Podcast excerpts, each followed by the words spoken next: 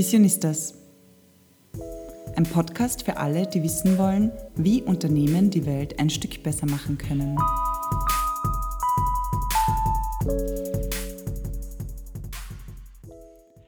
Hallo und herzlich willkommen zur mittlerweile fünften Folge vom Visionistas Podcast. Mein Name ist Anna Oberdorfer und mir gegenüber sitzt Stefanie Sumauer per Videokonferenz sozusagen zugeschaltet. Und wir beide sind hier deine Hosts. Ja, Stefanie, magst du uns kurz erzählen, worum es heute eigentlich geht? Sehr gerne, Anna. Und zwar beschäftigen wir uns heute im Podcast mit dem Thema Female Leadership und den Chancen und Hindernissen, die damit einhergehen. Das Thema ist aktueller denn je, weil wusstest du, dass nur 8% Frauen in Österreich in einer Geschäftsführungsposition sind? Zumindest ist das so in den 200 umsatzstärksten Unternehmen in Österreich 2020. Also es ist eine Statistik von der Statistik Austria und mich hat dieser Fakt sehr schockiert, muss ich sagen. Wow, ja, das schockiert mich auch. Das ist sehr wenig. Voll. Ähm, Anna, magst du uns vielleicht kurz erzählen, was sich die Zuhörerinnen und Zuhörer aus dieser Folge heute mitnehmen können? Ja, gerne. Ähm, wir haben heute einen Gast bei uns im Podcast und wir werden darüber sprechen, was es braucht, um Frauen ganz gezielt zu fördern. Einerseits auf Unternehmensebene, andererseits auf struktureller Ebene, also zum Beispiel politische Maßnahmen. Und drittens ähm, sprechen wir darüber, was man auf persönlicher Ebene tun kann, um sozusagen als Frau ähm, beruflich voranzukommen und die eigenen Ziele zu erreichen. Und Stefanie, magst du uns gleich unseren Gast vorstellen? Ja, sehr gerne. Und zwar haben wir heute Katja Schuh bei uns zu Gast. Katja Schuh ist Karrierecoach für Frauen und die Gründerin des Business Fashion Labels V-Suit. Unter dem Label V-Suit produziert sie Businessanzüge für Frauen. Als Karrierecoach und Unternehmerin unterstützt sie Frauen im Berufsleben und zwar dabei, den nächsten Schritt in der Karriereleiter zu tätigen. Ähm, außerdem hat sie auch einen Podcast, der nennt sich Female Leader Stories und da interviewt sie regelmäßig erfolgreiche Frauen und spricht mit ihnen über ihre persönlichen Karrierestories. Ja, cool. Das wird sicher ein sehr ähm, spannendes Gespräch. Ich freue mich schon sehr darauf. Und wenn du den Podcast auch interessant findest, dann freuen wir uns vor allem über Feedback. Am besten machst du das auf Instagram. Du findest uns unter die Underline Visionistas oder auch auf LinkedIn. Wir freuen uns immer über Feedback. Ja, voll. Und jetzt starten wir gleich los, würde ich vorschlagen. Und wie immer haben wir drei Fragen vorbereitet und jetzt hören wir gleich rein in die drei Fragen an die Katja.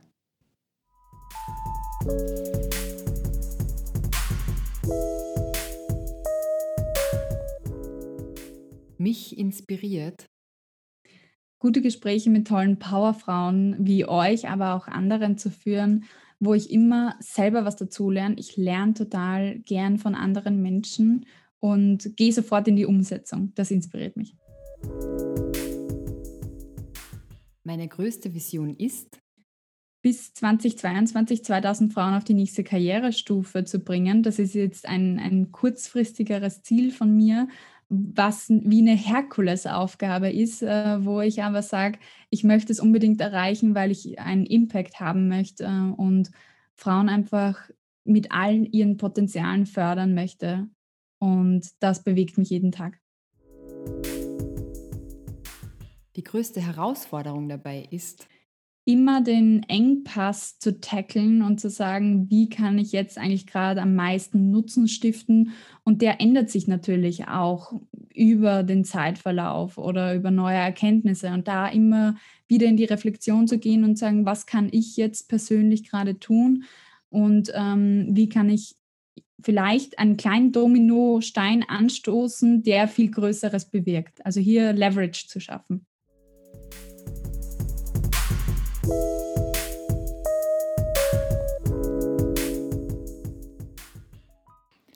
Ja, hallo, liebe Katja, schön, dass du heute da bist. Wir freuen uns total. Wie geht's dir denn heute so?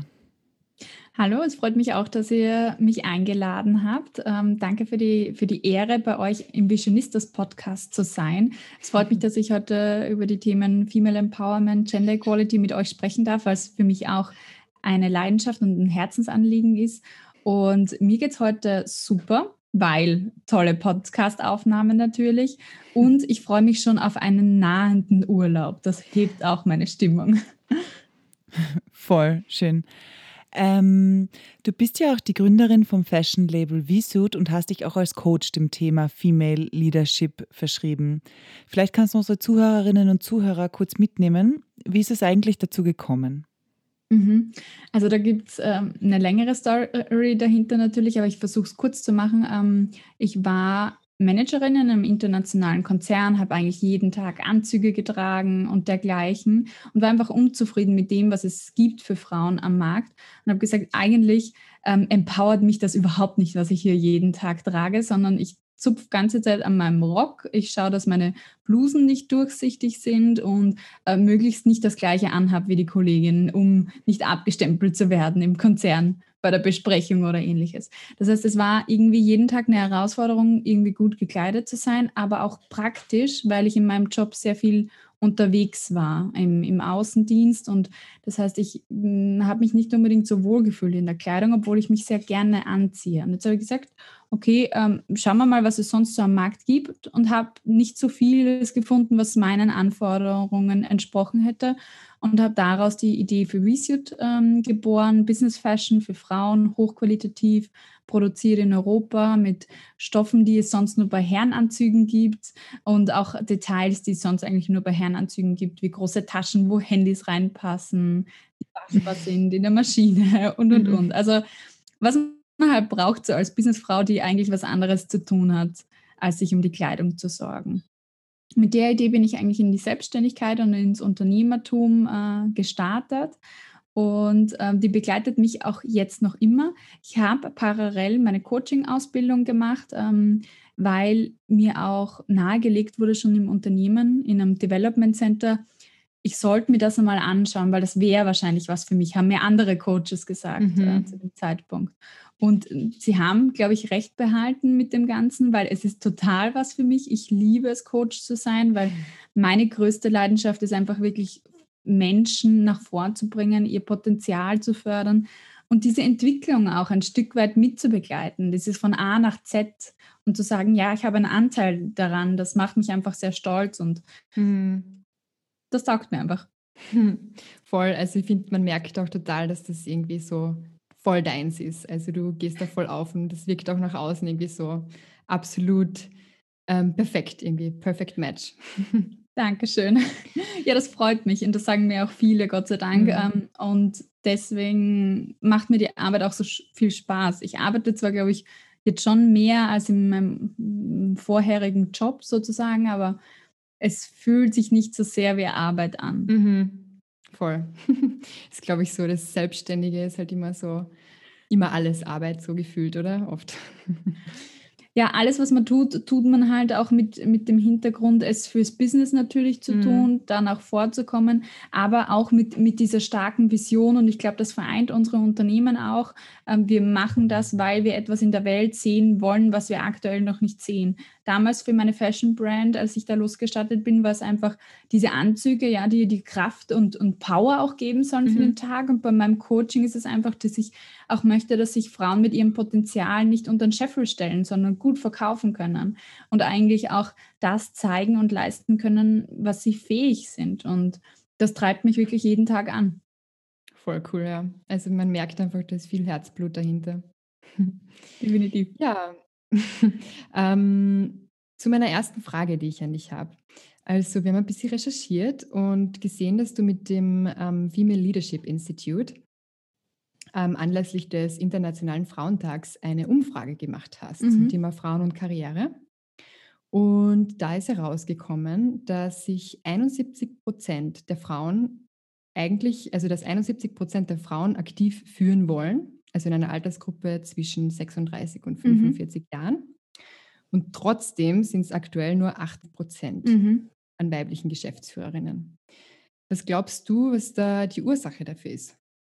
Also die Ursachen sind sehr vielfältig. Ich habe mich damals schon alleine mal über dieses Feedback gefreut, dass da ein Bedarf da ist oder dass der Wunsch da ist. Das war für mich mhm. auch das Entscheidende und das Ausschlaggebende, wo ich gesagt habe, ja, Female Leadership Institut, das hat eine Berechtigung, weil Frauen wollen führen, ähm, lassen wir sie doch. Und an dem arbeite ich natürlich auch, dass Frauen ähm, auf bessere Positionen kommen und in die Hierarchie nach oben steigen, ihr eigenes Unternehmen haben, wo sie führen können. Ja, mhm. und ihre Ideen umsetzen. Die Herausforderungen dorthin sind, glaube ich, ähm, da gibt es drei verschiedene Levels, sage ich auch immer gern. Also einerseits gibt es dieses kulturelle Level, ein strukturelles Level und dann auch das Persönliche. Mhm. Aktuell als, als Coach von Frauen äh, arbeite ich natürlich sehr viel auf der persönlichen Ebene. Also wie stehst du zu dir, zu deiner Karriere, zu deinem Erfolg? Was kannst du äh, persönlich tun, um dich besser zu verkaufen? Aber wir, wir kennen alle die strukturellen und kulturellen mhm. Hürden auch. Strukturell kann sein äh, die fehlende Kinderbetreuung oder dass es äh, noch immer nicht ähm, verpflichtend ist, dass beide Eltern in Teilzeit, äh, also in, in, in Karenzzeit gehen oder ähnliches. Mhm. Also immer da, wo nur dieses, ähm, diese Rolle mehr der Frau zufällt, auch für die Familie und den Haushalt zu sorgen, das ist, ähm, ja, das wird strukturell einfach bedingt auch dadurch, dass es nicht möglich ist für eine arbeitende Absolut. Frau ähm, heutzutage. Mhm. Und kulturell natürlich auch in unserer deutschen Sprache. Deutsch äh, ist ein eine sehr genderkonfliktäre Sprache im Vergleich zu Englisch oder zu anderen Sprachen, mhm. weil wir aus allen Nomen auch äh, männliche und weibliche Formen machen. Ähm, und so äh, sieht man auch, dass wir Erfolg und Kompetenz viel stärker mit männlichen Attributen und Männern und sogar männlichen Namen gleichsetzen. Das heißt, da gibt es da von ähm, Harvard eine total groß angelegten Test. Ähm, Harvard Implicit äh, Test heißt der, da kann jeder, jeder Mensch kann den googeln und, und den auch machen, um mhm. zu sehen, wie stark reagiere ich eigentlich im Thema Karriere auf äh, Gender Biases. Kann man mal für sich selber machen. Ähm, und in, im deutschsprachigen Raum ist der einfach viel höher wie in anderen kulturellen Räumen. Jetzt habe ich mhm. den selber auch schon gemacht und ich bin auch gebiased. Also müsst ihr mal, mal denken oder auch mhm. alle Zuhörer und Zuhörerinnen. Voll. Ich beschäftige mich jeden Tag damit, äh, Frauen und Männer im Beruf quasi gleichzustellen und daran zu arbeiten.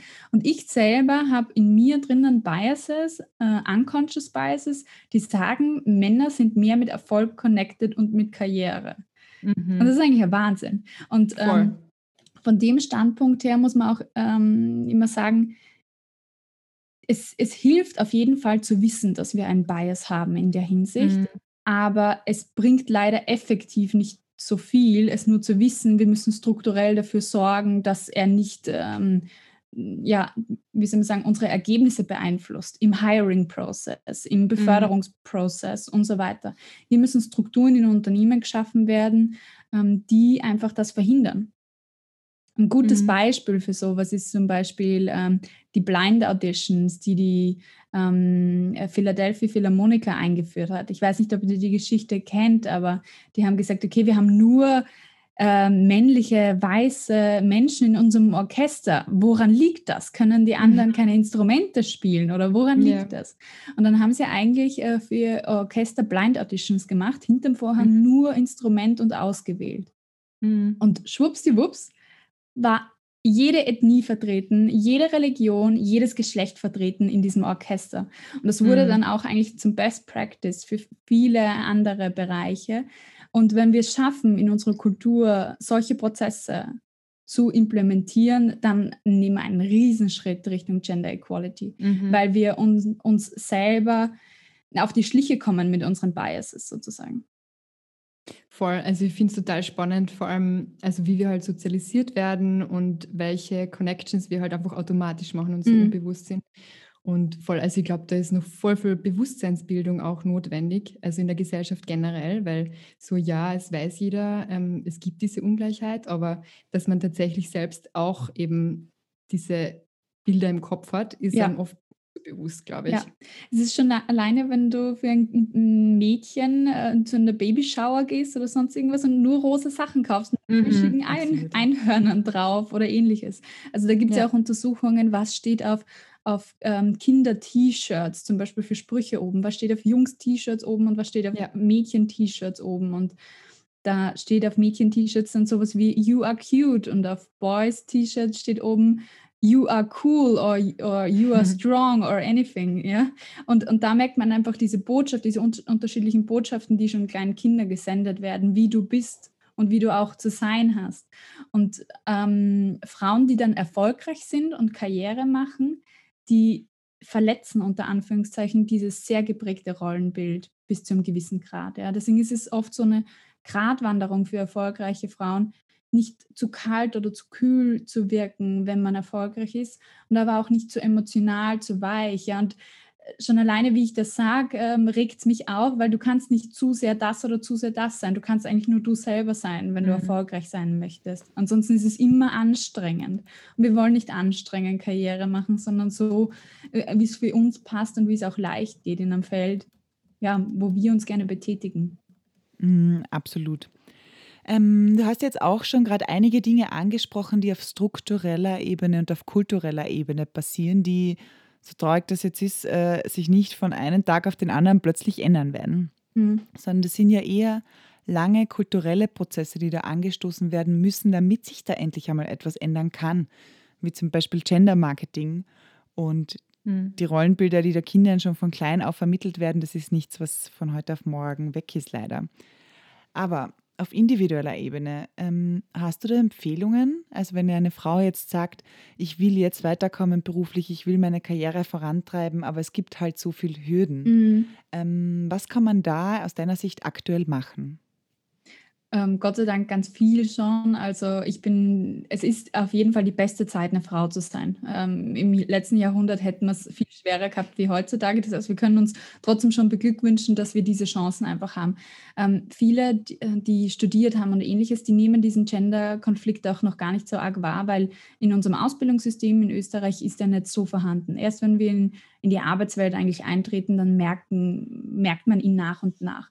Auch auf einem Young Professional Level merkt man ihn auch gar noch nicht so schlimm. Ja? Also da ist alles noch, noch relativ normal. Man merkt dann schon, wenn man mit Hierarchien ein bisschen konfrontiert wird, dass es da vielleicht etwas geben könnte. Aber richtig ähm, tragischer oder, oder anstrengender auch für Frauen wird es dann im Mittelmanagement, wo Familie ein, ein, ein Thema ist und da kommen meistens die, die Hürden dann auf. Mhm. Und da rate ich äh, meinen Klientinnen, aber auch anderen Frauen, sucht euch die Unternehmen auch aktiv aus, die diese Werte auf ihre Fahnen schreiben und die das auch tatsächlich leben, weil es gibt sie, diese Unternehmen, die freundlich, familienfreundlich sind oder auch komplett auf Gleichbehandlung schauen, ähm, wo es gang und gäbe ist, dass Väter auch in Karenz gehen, wo auch die kein Stigma haben für in Karenz gehen, weil das ist ja auch das, das Umgekehrte, ja, mhm. wo man auch dann gut Karriere machen kann.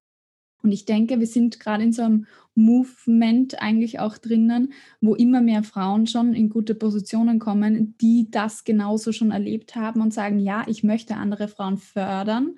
Und dann connecte dich mit diesen Frauen. Ja, schaut, dass man, das, dass man gute Netzwerke auch bildet untereinander, mhm. um sich da zu fördern. Es ist auf jeden Fall immer noch sehr viel individuelles Potenzial teilweise auch drin. Also wenn es darum geht, äh, wie verkaufe ich mich, was, was ähm, traue ich mir selber zu. Da ist auch noch Potenzial drinnen, wo mehr Frauen sagen dürfen und können, ja, ich mache das ja. Äh, es ist mir wurscht, ob ich einen Fehler mache oder ob ich nach zwei Monaten wieder gekündigt werde. Ich probiere es einfach. Mhm. Ähm, und, und diese Hürde einfach zu nehmen und zu sagen, ich darf Fehler machen und ich muss nicht perfekt sein. Das ist auf jeden Fall etwas, was ich versuche einfach positiv zu beeinflussen. Und jetzt kann man eigentlich nur äh, schauen, dass man äh, den, den, den Weg nimmt, der, der für, für einen selber passend ist und ein Auge drauf hat, würde ich sagen, auf die Unternehmen, auf den Arbeitsmarkt, wo geht es hin und sich eine starke Peer Group aufbaut von Leuten, die das Gleiche möchten. Und viele Frauen, die dann aber in Karenz gehen und sagen, ja, ich kriege nicht mehr den Job, den ich eigentlich haben möchte, die gründen dann und ähm, mhm. machen sich selbstständig und machen ihr eigenes Ding. Was auch immer eine Option ist, natürlich das eigene Potenzial zu zeigen. Voll. Ich habe auch einmal wo gelesen und dann haben wir erst, das ist eigentlich völlig logisch, dass das so ist, ähm, dass der berühmte Gender Pay Gap in Wahrheit gar kein Gender Pay Gap ist, sondern eine Art Mom Pay Gap. Ja. Also mhm. ja, dass es erst mit der Familiengründung sozusagen zum Problem wird. Ja. Ja, definitiv. Weil es ist auch, äh, es ist halt einfach diese, dieser Teilzeitbruch ähm, einfach, den du oft dann drinnen hast in der Karriere, den du mhm. nicht mehr aufholen kannst.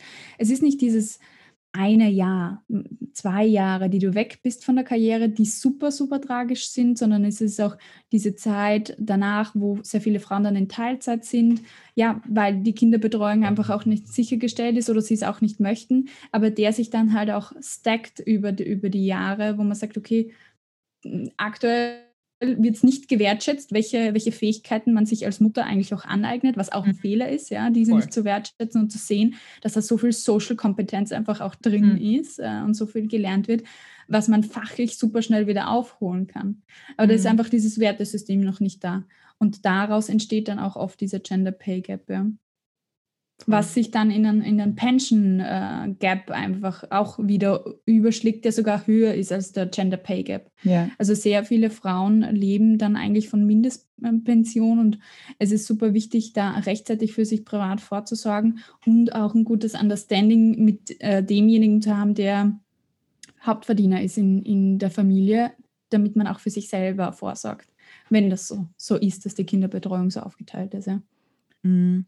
Ich muss sagen, ich finde das ja immer sehr schwierig. Der Pension Pay Gap in Österreich, wenn ich mich richtig erinnere, liegt bei ungefähr 36 Prozent mhm. aktuell. Also Frauen bekommen im Schnitt 36 Prozent weniger Pension als Männer.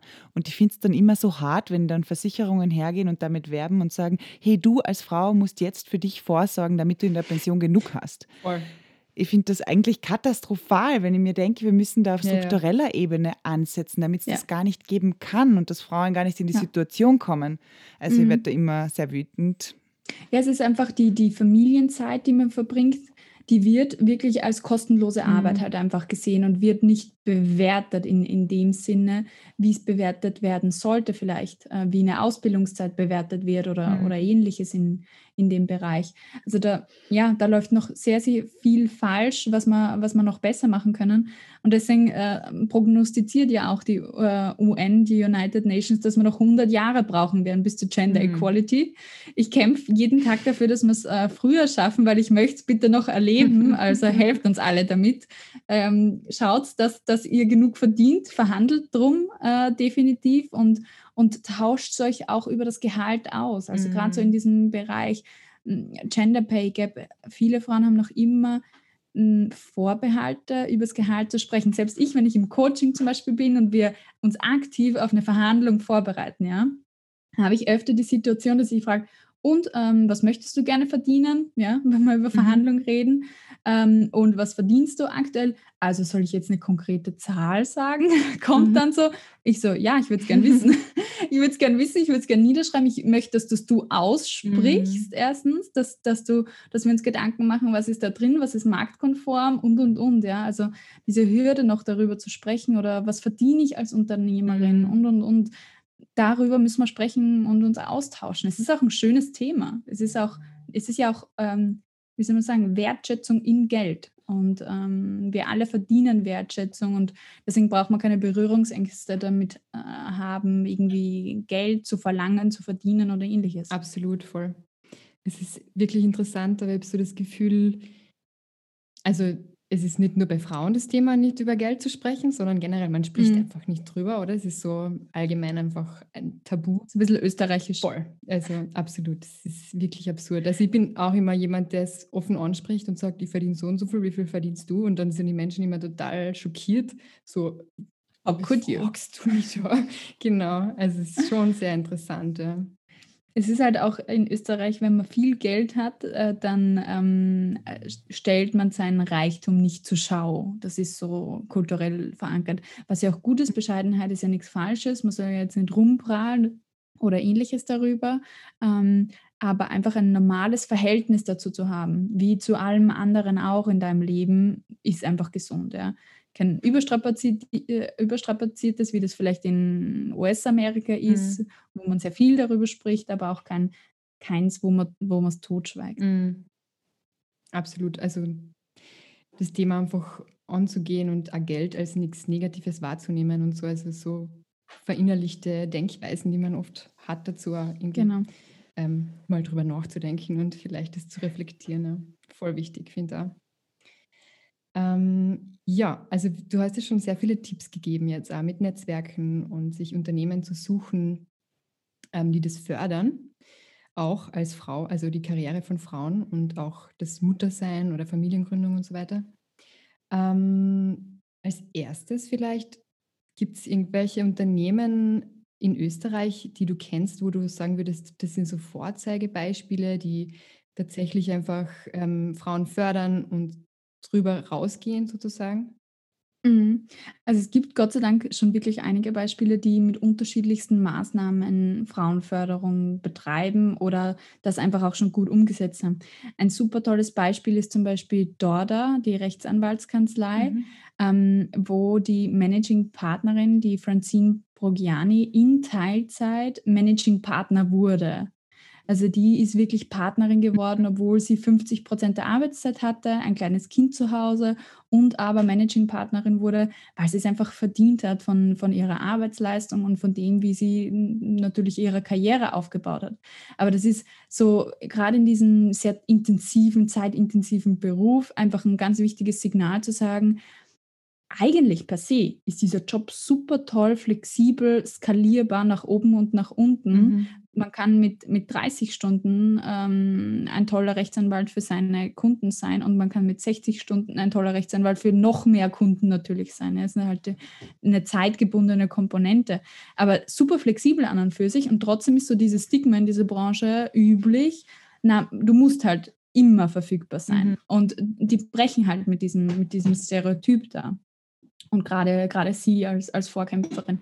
Oder da fällt mir halt auch ein ABZ, äh, Manuela Vollmann, die mit ihrer Co-Geschäftsführerin quasi im Top-Job-Sharing äh, die Firma führt als mhm. Geschäftsführerin. Also mhm. die wirklich 50-50 sich die Arbeitszeit quasi aufteilen der CEOs und sagen, ja, hier hast du äh, die, die Staffel, ich übergebe an dich und heute machst du das Tagesgeschäft und morgen mache ich das Tagesgeschäft und quasi als eine Person dann fungieren und trotzdem eben so einen anspruchsvollen Job machen können, obwohl sie ihre Familie und ihre Freizeit natürlich mhm. haben.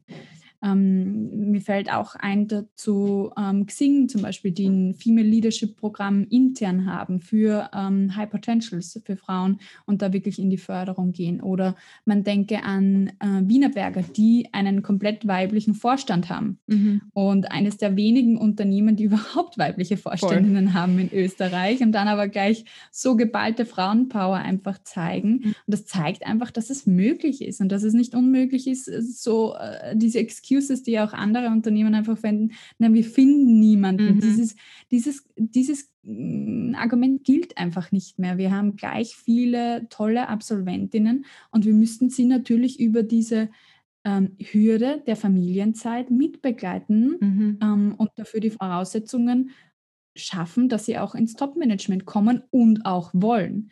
Und ganz viele Frauen, die super drauf sind und super, super kompetent sind, wollen sich diese Politics halt einfach dann gar nicht mehr antun im Top-Management. Mhm. Und da ist die Frage, ist was an den Frauen falsch oder ist was am System mhm. falsch?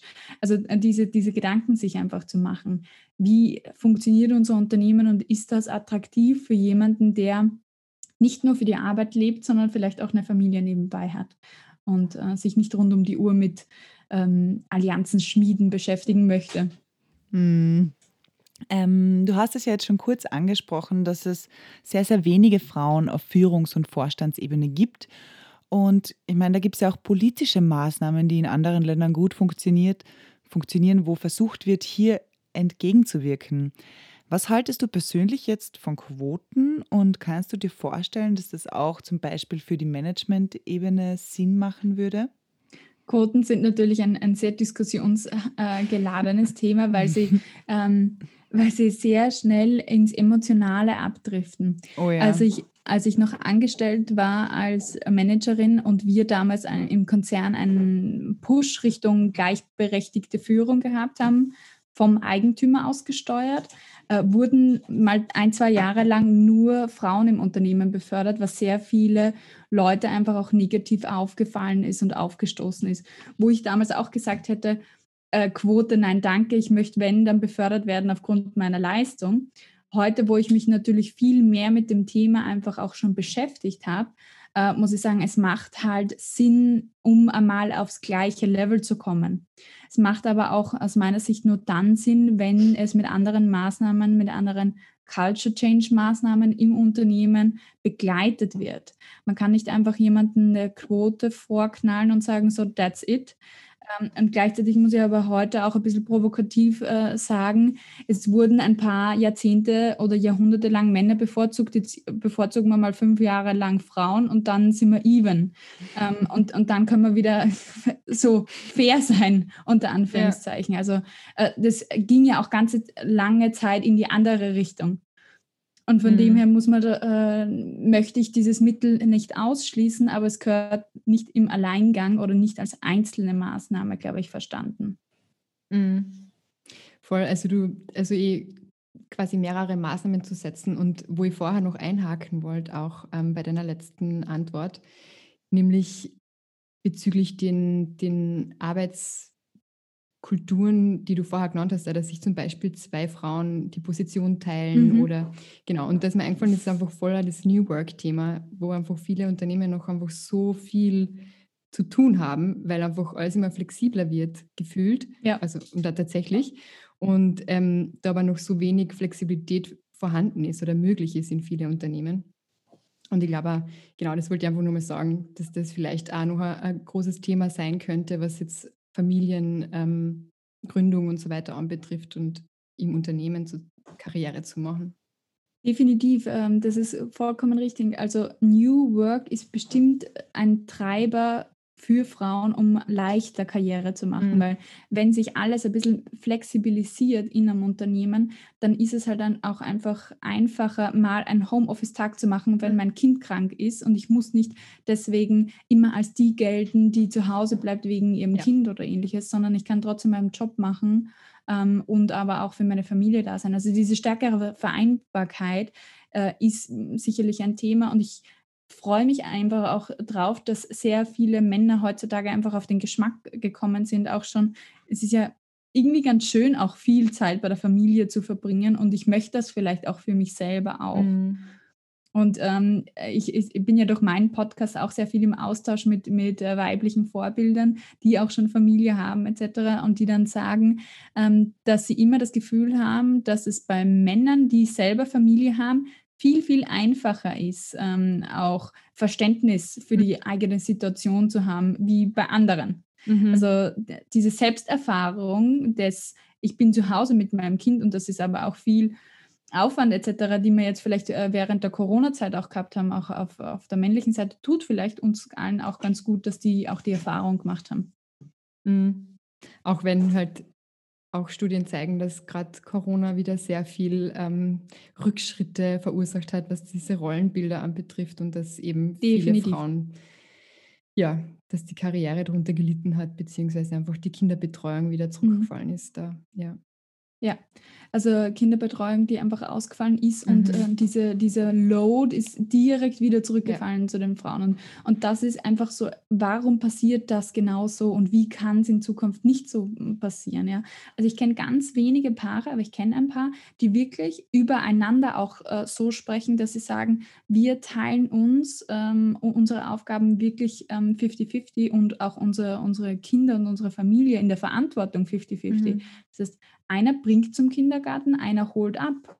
Nicht einer macht alles. Mhm. Einer, einer kauft ein, einer kocht.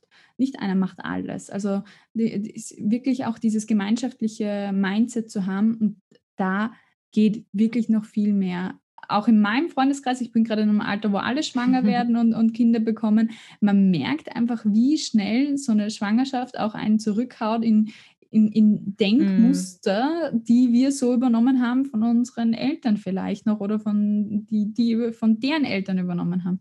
Und da muss man ganz, ganz aktiv dagegen arbeiten, wenn man das möchte, sagen wir so. Voll. Yeah. Ja, cool. Ähm, vielleicht noch zum Abschluss. Ähm, wir haben es schon kurz angeschnitten, aber welche konkreten Tipps würdest du jetzt Frauen geben, die zum Beispiel in der Situation sind oder die sagen, ähm, ich möchte meine Karriere jetzt aktiver gestalten und endlich das erreichen, was mir zusteht? Ähm, du hast ja schon gesagt, okay, Netzwerken ist das A und O, sich unter Anführungszeichen auch sozusagen Seilschaften schaffen und vor allem auch andere Frauen finden, die einen ganz konkret unterstützen können. Gibt es da Plattformen oder Gruppen, die du für Österreich empfehlen möchtest, wo du sagst, das ist cool, da kommt man voran?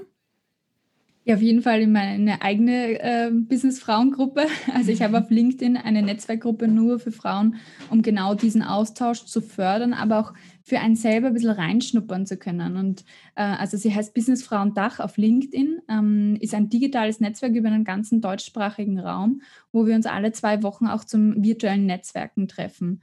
Und äh, die Networkings leite ich natürlich auch immer und ähm, schaue, dass wir in einen guten Austausch über Herausforderungen auch kommen, uns Tipps geben etc. Also das ist natürlich ein guter Startpunkt und alle anderen Frauennetzwerke machen das in ähnlicher Art und Weise natürlich auch. Also äh, da gibt es wirklich sehr gute, äh, die, man, die man sich suchen kann. Die, im, Im österreichischen Raum, muss man sagen, ähm, hat die She Economy eine gute Übersicht darüber. Die haben eine ganze Liste. Wenn man She Economy slash Frauennetzwerke eingibt, kann man alle Frauennetzwerke in ganz Österreich eigentlich sehen, haben mhm. eine gute Übersicht, kann man schauen, was passt für einen selber. Ähm, ich empfehle immer, dass das ein guter Punkt ist, um Netzwerke zu knüpfen, um anzufangen in Frauennetzwerke und dann, wenn man sagt, ja, ich fühle mich bereit oder ja, ähm, ich habe jetzt schon ein bisschen geübt oder ähnliches, auch rauszugehen in gemischte Netzwerke natürlich. Mhm. Aktuell ist die Macht natürlich ein bisschen sehr konzentriert in männlicher Form noch. Also es gibt einfach Entscheider sind heutzutage noch männlich und weiß und äh, zwischen 40 und 60 Jahre alt. Das heißt, ähm, man muss auch dorthin sichtlich auch ähm, Connections knüpfen. Netzwerken ist ein Teil, würde ich sagen.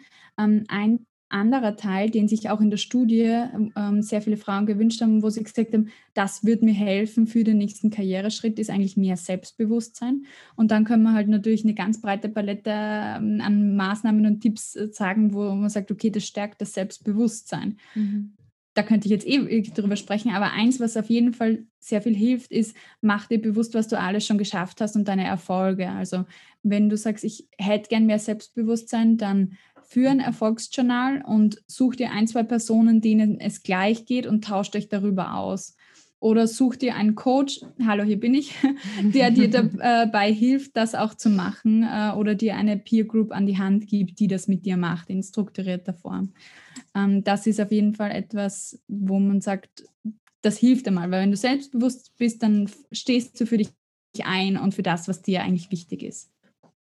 Und wie gesagt, dann könnte ich noch endlos eine Liste, Liste weiterführen, äh, die auch ganz, ganz viel hilft. Ich glaube, immer dann, wenn man selber zentriert, glücklich und in seiner Mitte ist, dann tut man sich leichter auch etwas für sich fordern. Und alles das, was dir hilft, dorthin zu kommen, in deine Mitte, das hilft dir auch nach vorzukommen, glaube ich. Mhm. Sehr cool. Danke, liebe Katja. Das war wirklich ein sehr, sehr spannendes Gespräch, finde ich. Auf jeden Fall. Ähm, alle Infos zu dir und zu, zu deinem Unternehmen gibt es natürlich in den Shownotes dann bei uns. Und ja, jetzt wünsche ich dir noch einen schönen Abend. Ich sage herzlichen Dank für die Einladung. Es ist super schnell vergangen. Ich ähm, hoffe, ihr und auch die Zuhörer und Zuhörer äh, konnten sich dann viele gute Sachen mitnehmen.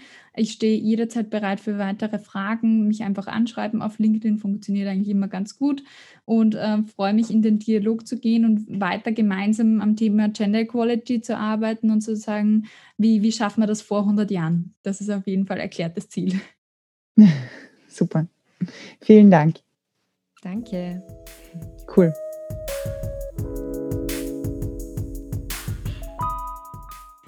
Ja, das war jetzt wirklich ein sehr spannendes Gespräch und ich finde super, wie viele verschiedene Themen wir jetzt ähm, angesprochen haben.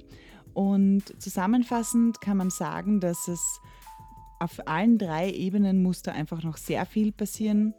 Also auf struktureller Ebene muss sich einiges ändern. Unbezahlte Arbeit muss angerechnet werden, es müssen Väterkarenzen attraktiver gemacht werden und die Kinderbetreuung muss in Österreich definitiv ausgebaut werden.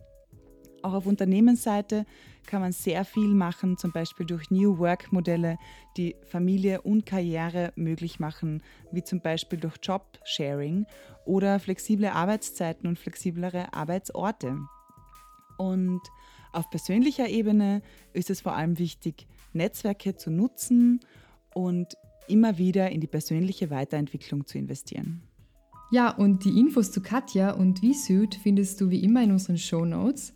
Wenn dir der Podcast gefällt, drück doch gleich auf Abonnieren und wir freuen uns auch immer über dein Feedback. Schreib uns einfach eine Nachricht auf Instagram unter die Underline Visionistas oder auf LinkedIn. Ja, und hoffentlich hören wir uns wieder in zwei Wochen. Wir haben nämlich einen sehr spannenden Gast bei uns im Podcast und es geht um das Thema, also es geht auch um das Thema ähm, Karriere und Beruf und ähm, Berufschancen, aber dieses Mal geht es um eine oft vernachlässigte Gruppe, die aber sehr, sehr, sehr viel Potenzial und Wissen hat, nämlich um ältere Menschen. Und ich freue mich jetzt schon total auf das Gespräch und ich hoffe, du bist wieder mit dabei. Ja, dann bis in zwei Wochen. Baba. Tschüss.